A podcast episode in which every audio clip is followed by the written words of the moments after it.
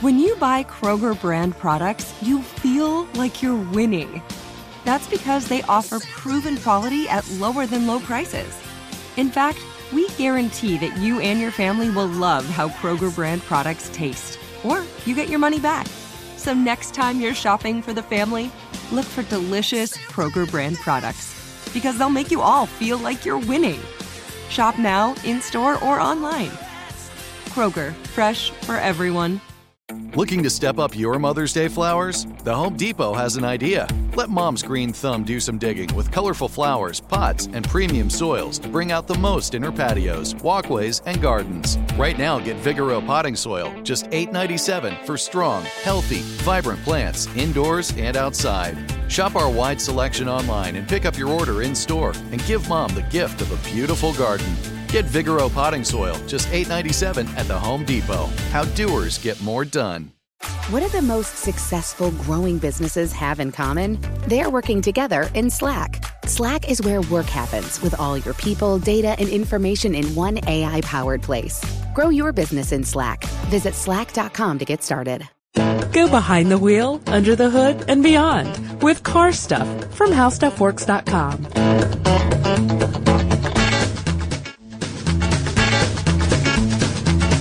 Hey everybody, this is Car Stuff, and I'm Scott Benjamin, the auto editor here at HowStuffWorks.com. I am Ben Bowlin. I am totally unqualified to give legal advice.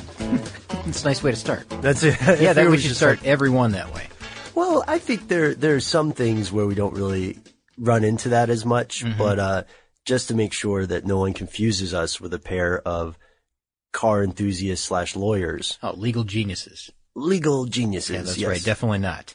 Definitely not. But uh, we we are going to talk about something that kind of uh, gets into the legal aspects here of uh, Mm-hmm. of um, well, it's it's automotive related, Yeah, definitely. um, but it also has to deal with guns. yes, And this yeah. is well, you you were kind of wanting to talk about this one because uh, you said, "Hey Scott, let's talk about cars and guns in this one." I said, "What, what do you mean cars and guns?" And you said, "Well, you know, how can you carry a car and a gun if you if you're licensed gun to and a carry car. one?"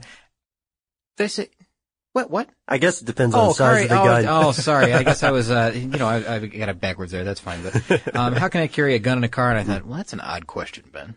Why Yeah. would you want to know that specifically? Because you said I like to carry my GAD up on the uh, up on the dash when I drive around town here in Atlanta. You got to let him know, Scott. I no, really, you were just uh, you're just curious about it, right? Yeah, I, I am curious about it, and I think this is a subject that we can take a look at for our listeners' edification as well, because for a lot of people outside of the United States, it seems very, very strange that our laws in this country, and they do vary state by state, spoiler alert, uh, it seems very strange that these laws would be so permissive, uh, so welcoming to the idea. So we'll start off. I, I don't think it's the boring stuff. It's the very important stuff, actually.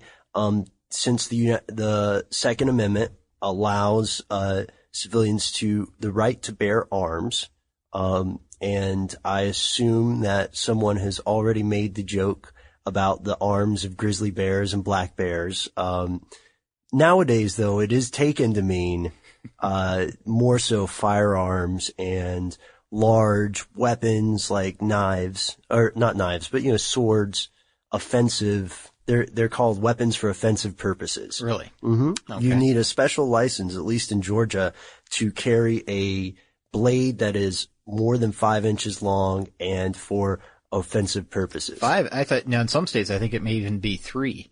Wow. which is pretty restrictive when you look at uh, most of the pocket knives that you'll find even under the glass case there at, uh, I, I don't know, Walmart. Sure. Or anywhere, really. Right. Um, a lot of them, you know, with hunting, fishing purposes in mind are a little Mm-hmm. bit bigger than that, but, um, I didn't know that it was five inches. That's, that's actually a pretty big knife, but, um, I don't know, I got you, got you scurrying there, but the, uh, No worries. I, I thought I, I thought I remember in other states that it was, uh, was three inches, but maybe, maybe that's nationwide now that it is five.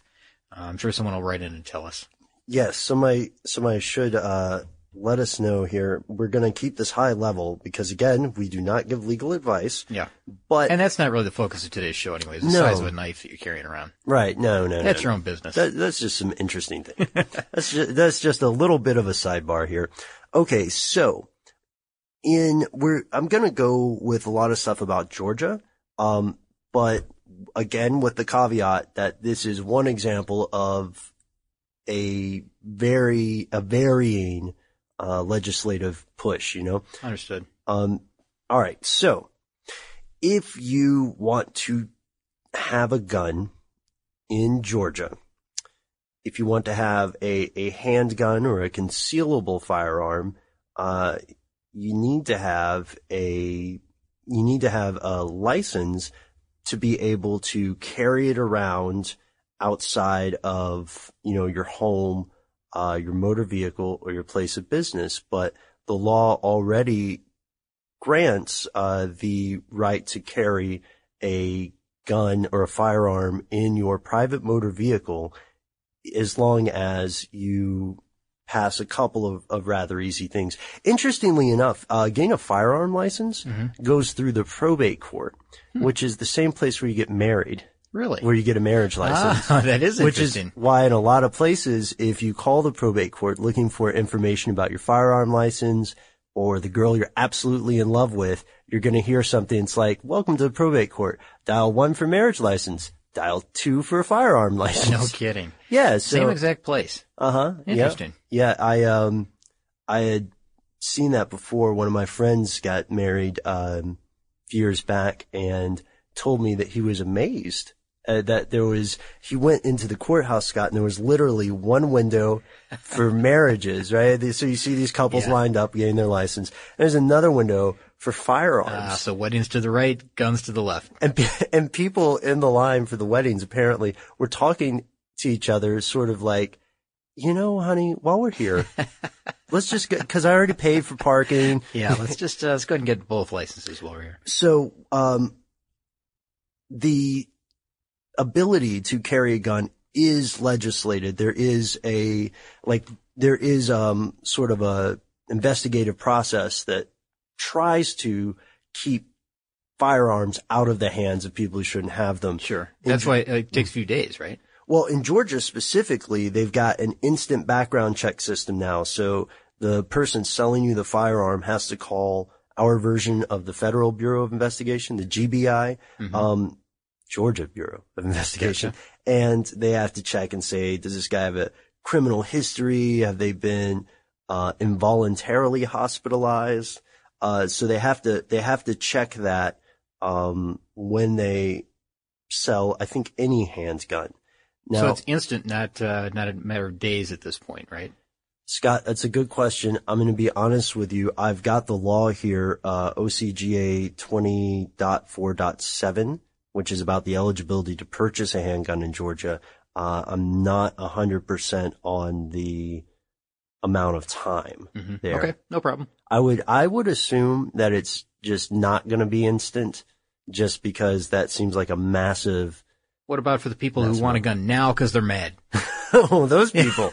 they have a they have an express lane. Yeah, that's the that's the reason. That's the whole reason. You can only buy 15 waiting guns or less though. Yeah. So, um, but now you'll astute listeners will pick up on something, a little hint that Scott and I dropped Yeah. about these laws. Uh, let's repeat again. You can have a gun in your home, your motor vehicle, place of business. Okay. So the, the the obvious question should I go ahead and point it out here? Well, let me, should I read where you can't have a gun? okay. Okay, because yeah, this will this will set it up. Go ahead and quick. do that then. Okay, so you um you can't have a gun, uh, whether it's a long gun or a handgun, in the following places, like in a government building, in a courthouse, in a jail, prison, in a religious place, like a place of worship, in a mental health facility, which is defined in a way that also means rehab. I think it's a great idea on both accounts. And you can't take it into a bar unless the owner lets people. Or Uh, school. Yes, or school. Or school. Thank you. How did I miss or school? I don't know. That's all right. I'm just uh, I'm chiming in what Oh, I yeah. can here with my valuable info. Nuclear power facility. Oh, good. That's on good. the books? I'd say that's a good one. I sleep a little better at night. Yeah. Here's a weird one. Now I wonder about this one. Within 150 feet of a polling location. Hmm. Now, you know, the average gun defined as a working gun can shoot a lot farther than 150 feet. Yeah, I think so. I think, it's so. for when people park their cars, Oh, that could be. so they can leave it in the car Sure. More so than like intimidating. Okay, so so now we're back to this. You've you've described where you cannot have one, right? and we're yep, okay, so you can have it in the house. You have it in the car. yep, You can have it in the place of business, and with the exceptions you just mentioned. sure. How do you get it from the car or the house to the car, the car to the house? Mm, that's because, a good question. Because it's not legal to carry it between the two, right? yeah, unless you have some, unless you have a particular license, Right, right? right. Okay, so but there are some very particular rules about what you have to do with that gun in between the house and the car, Yes. or the car and the house. yeah. So what's that? Well, you can. It's the law is kind of specific. Like if you have a if you have a license to, ha, if you have a valid pistol license to uh, conceal and carry, then you should be able to conceal it in your clothing, your handbag, your briefcase, or other closed container. But you have to also have it in a holster, a hip grip, or some sort of other uh, pistol holding device. So you're not just carrying it in your hand and swinging it around, Right. You're not just gotcha. walking around punctuating your version of zippity doo dah with gunshots in the air. That's right. Understood. I think that's specifically in Yeah. the law. But the the question of how people can how people can bridge this this sort of legislative loophole, this gap Yeah. in the reasoning has been ongoing. It has been a subject of some debate. One of the most controversial parts of this debate in Atlanta, at least, our own fair city, uh, is concerning public transportation. Have you heard about this? No, I have not. Okay. I'm gonna I'm gonna read from a uh, from a great website here about right to carry in Georgia. Right. Now, ex- this says except for those with a valid license to carry, it is a felony offense to carry a deadly weapon onto a publicly owned rail vehicle or bus. Now, the operative words there, without a valid license to carry, without a pistol license. Um, carrying it into a public building that houses the public transportation is okay if you have a license. So again, if you have a license, you can walk to a MARTA station and you can hop on the train with it. Okay. Now, a lot of people have a huge problem with that law. Um, in or, in, I'm quoting again, in order to carry onto a commercial airline, the firearm must be unloaded, locked in a case inside your checked luggage, separate from its ammunition, and declared to the transportation company. Uh, it's against federal law to carry a firearm past the metal detectors. It's like, just so you know, if you're like, don't worry, I'm going to leave it with my buddy in the terminal. Yeah, yeah, right. Not going to fly Okay. but it's uh, for for a lot of people, you know, some of the most effective public transportation in the world is outside of the United States. And so for a city of Atlanta's size to have a law on the books which permits people to take guns onto public transportation, it seems very uh, ludicrous, very strange. Uh, however, people who support this legislation argue that crime rates have actually dropped as a result. Uh, now, will this law stay on the books? That's up for debate, Scott. But I wanted to bring this up because you know I kind of look up to you. You, you're No, I appreciate that. well. I appreciate. I don't know why, but sure, Well, I appreciate it- that. We'd be. I mean, I don't know why you look up to me. That's what I meant. Oh, okay.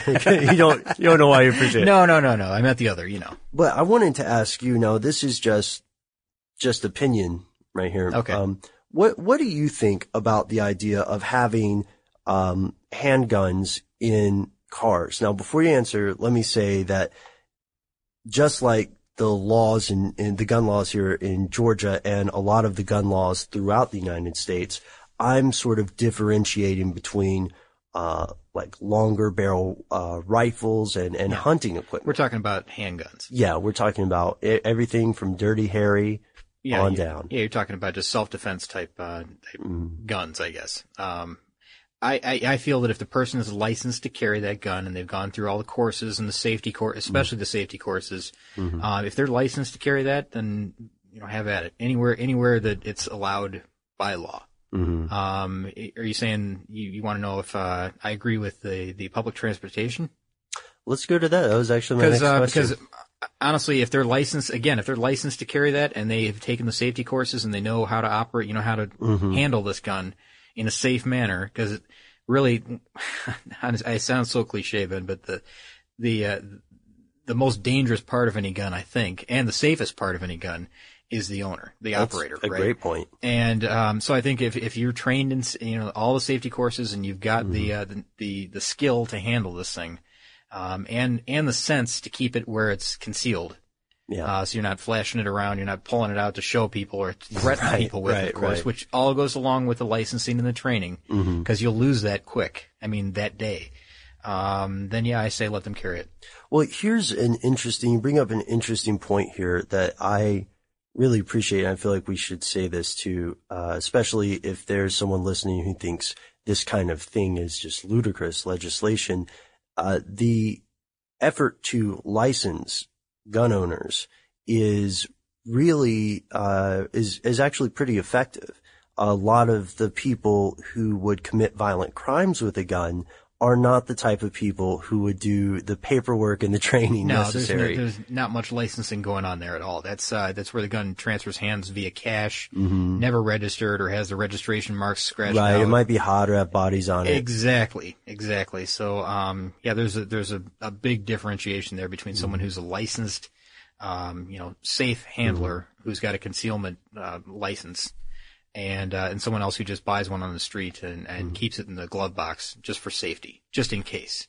And to go back, uh, you'll, you'll hear a lot of people who vehemently oppose gun control arguing about the constitutionality of it is, is what the buzzword they'll bring up and the, the concept rather. And this, this idea basically goes back to the second amendment and the reasons behind it, these people would argue are that the average citizen needs to be able to, if worse comes to worse, oppose the tyranny of a government the same way that the U.S. historically did with England. Mm-hmm. Now, I think that is like, like most concepts of that nature, that's very high level, perfect storm scenario, like absolutely everything goes wrong. Um, but the concern is that if this is taken off of the books, then the risk of uh, the the ability to respond uh, is too big of a of an ability to lose. Um, personally, I know a lot of people who work in uh, different professions where they do carry firearms, and they're all licensed, and they have them in their on their person or in their vehicles often. And these people that I've seen with them are conducting themselves in a responsible manner. You know, I haven't ever played Russian roulette with one of these guys or, or tossed the gun or whatever people play. Um, In fact, you probably, other than asking to see it, uh, they probably have never showed it to you, right? right. Yeah. I mean, they're- they're- very low key. Yeah, exactly. That's the way. That's my experience too. Is that if somebody is licensed to carry a concealed weapon, hmm they rare you will rarely see that or even have any knowledge that it's there. I mean, you you just won't know it's there. And now let's go to a little bit of a devil's advocate side. The uh, people who are against someone possessing guns in their car will, or firearms of any sort in their vehicle to make it general, uh, will usually point out statistics that say things like, uh, most of the home injuries from gunfire are, uh, friendly fire, sadly enough Yeah. and uh, they'll also point out that people's self-control is notoriously unpredictable. Yeah. Um, you and I have talked about pet peeves and road rage, Oh, and I know there are incidences where someone who was legally licensed, like a state in the United States had determined they were responsible enough to drive around with a gun, and in the most unfortunate way, they proved themselves incapable of that responsibility. yeah, that's terrible. So the question then is, is this a situation where we can keep this sort of law and expect drivers to be safe or even safer? Because originally people wanted this, you know, to protect themselves from a incredible change or tyranny in government. But nowadays we also hear a lot of the support being uh, attributed to the ability to defend oneself against unlicensed people with guns. You know, I just keep on this issue. I just keep going back to the licensing and the safety test and Mm-hmm. safety courses that they take. Um, and, and I think that as long as you're properly trained Mm-hmm. Uh, they and they judge you to be a uh, relatively, I don't know, even keel person, or however they determine that you know Sure. this person should be licensed or this sh- person should not. I don't know how that all flushes out.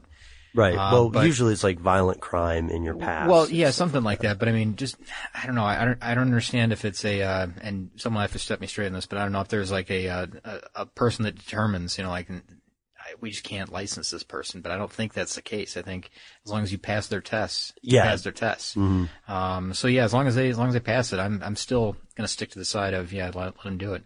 See, I'm I'm a little bit worried. I'm on the fence because it makes me think. I mean, you know me. Outside of the show, I, I'm a I'm a huge proponent of personal liberty, and I think we're pretty lucky to live in a country that lets us pursue these kind of things. However, I I also wonder. I I hear people on both sides of this argument, uh, and I also have to wonder the people who are for gun control and against having guns in personal vehicles in public transportation and stuff, are they correct when they say this is a case of one bad apple legitimately ruining the bunch? Like is, is the threat of one unstable person in there, despite their licensing, is their threat, um, does it carry enough weight really that it justifies denying this to other people? I say no. See, I'm, I'm still not sure, man. Hey, one quick. So we're, we're we could talk about this back. Yeah, yeah, you're right, you're So I want to talk about one thing. One thing that uh, a lot of people think of when they think of guns and cars. Okay. Gun racks. Gun racks. Gun racks. Yes, dude. How Okay. long? I mean, it's been a long, long time since I've seen a gun rack.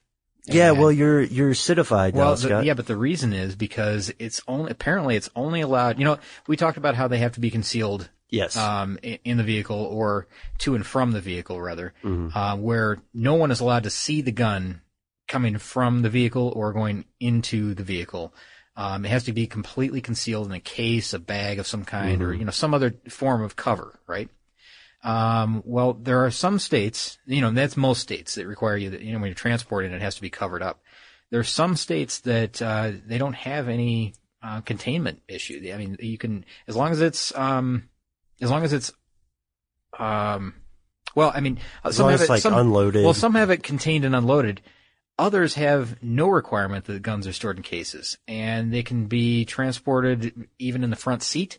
Mm-hmm. They can be transported in the glove box. They can be transported anywhere. It could be in the trunk. Willy nilly. Exactly, anywhere. Now there are five states that still allow this, and they are North Dakota, South Carolina, Tennessee, South Dakota, Texas are the five. And um, you know, if you think about it, I guess Texas would be the one where I'd think, you know, he's the- the rancher with the, the truck with the gun rack on the back. Sure. Um, but I know here in the South for a long, long time there were gun racks. Most definitely. Um, and I mean, that's in the North too. There were gun racks in the North for a while, but um, I guess most states now have outlawed that with these new concealment issues. and in rural areas, to this day, you still see, uh, you know, you still see hunting trucks or something. that Well, have you may see you may see a truck. They're not with, supposed to be doing Well, it. they may have the rack, but they but you know they can't have the guns in there. Right. And, and see that's the difference in these five states. You could have a gun in there. which which is so interesting because uh you know I'm from Tennessee, so I uh, I always kind of thought it was normal growing up. Mm-hmm. Yeah. Well, I- you know I've seen it many many times in my life, and I don't remember where I saw it. If it was Indiana or if it was you know Illinois or where it was Sure. exactly, but or northern Michigan. Um, but I, I do remember seeing gun racks in cars before. I, I know for sure I have. You know, farm country in Indiana. I I've, I know I've seen that. Yeah, definitely. Well, also it might be a necessity too because the in Indiana, I don't know if the coyote have gotten you that know, far. You know what? Honestly, when we when we would go out, uh, would I had an uncle that had a farm, and Yeah. I'd spend the summer there. When we go out chopping wood, he carried a, a weapon with him, uh, specifically for that, for coyote attacks and things like that, Mm-hmm. to protect us. And it was an honest, it was a legitimate reason. It was, a, it was a real concern. You know, when they're back in the woods and the backside of the property, that you know, there anything could happen. Yeah, coyote run fast. Uh, it does happen, yeah. Um, so I guess one thing we've established here with with this look at stuff, we hope you guys enjoyed it. Right? Do you have? more? I'm done. No, You no, done? no. I don't have Okay. any more because uh, I'm I'm a little bit sketchy on the on the exact rulings of some of this stuff. So Yeah. um, if our listeners have got anything they can clear up on it, you know, please let us know. Um, and also let us know what you think about these sorts of these sorts of laws as they re- relate to vehicles. Um, do you think that these laws are going to change? So how do you think that they're going to stay the same? Uh, do you think it's a good idea? Do you think it's a bad idea? Uh, you can tell us on Facebook. You can tell us on Twitter. You can uh, drop by our awesome blog. You can also uh, check up on any other auto related topics at our website, How Stuff Works, in case they forgot from the beginning. And uh, if you want to cut through the middleman, uh, we'd love to hear from you. You can write us directly at Car stuff at howstuffworks.com. For more on this and thousands of other topics, visit howstuffworks.com. To learn more about the podcast, click on the podcast icon in the upper right corner of our homepage. The How Stuff Works iPhone app has arrived. Download it today on iTunes.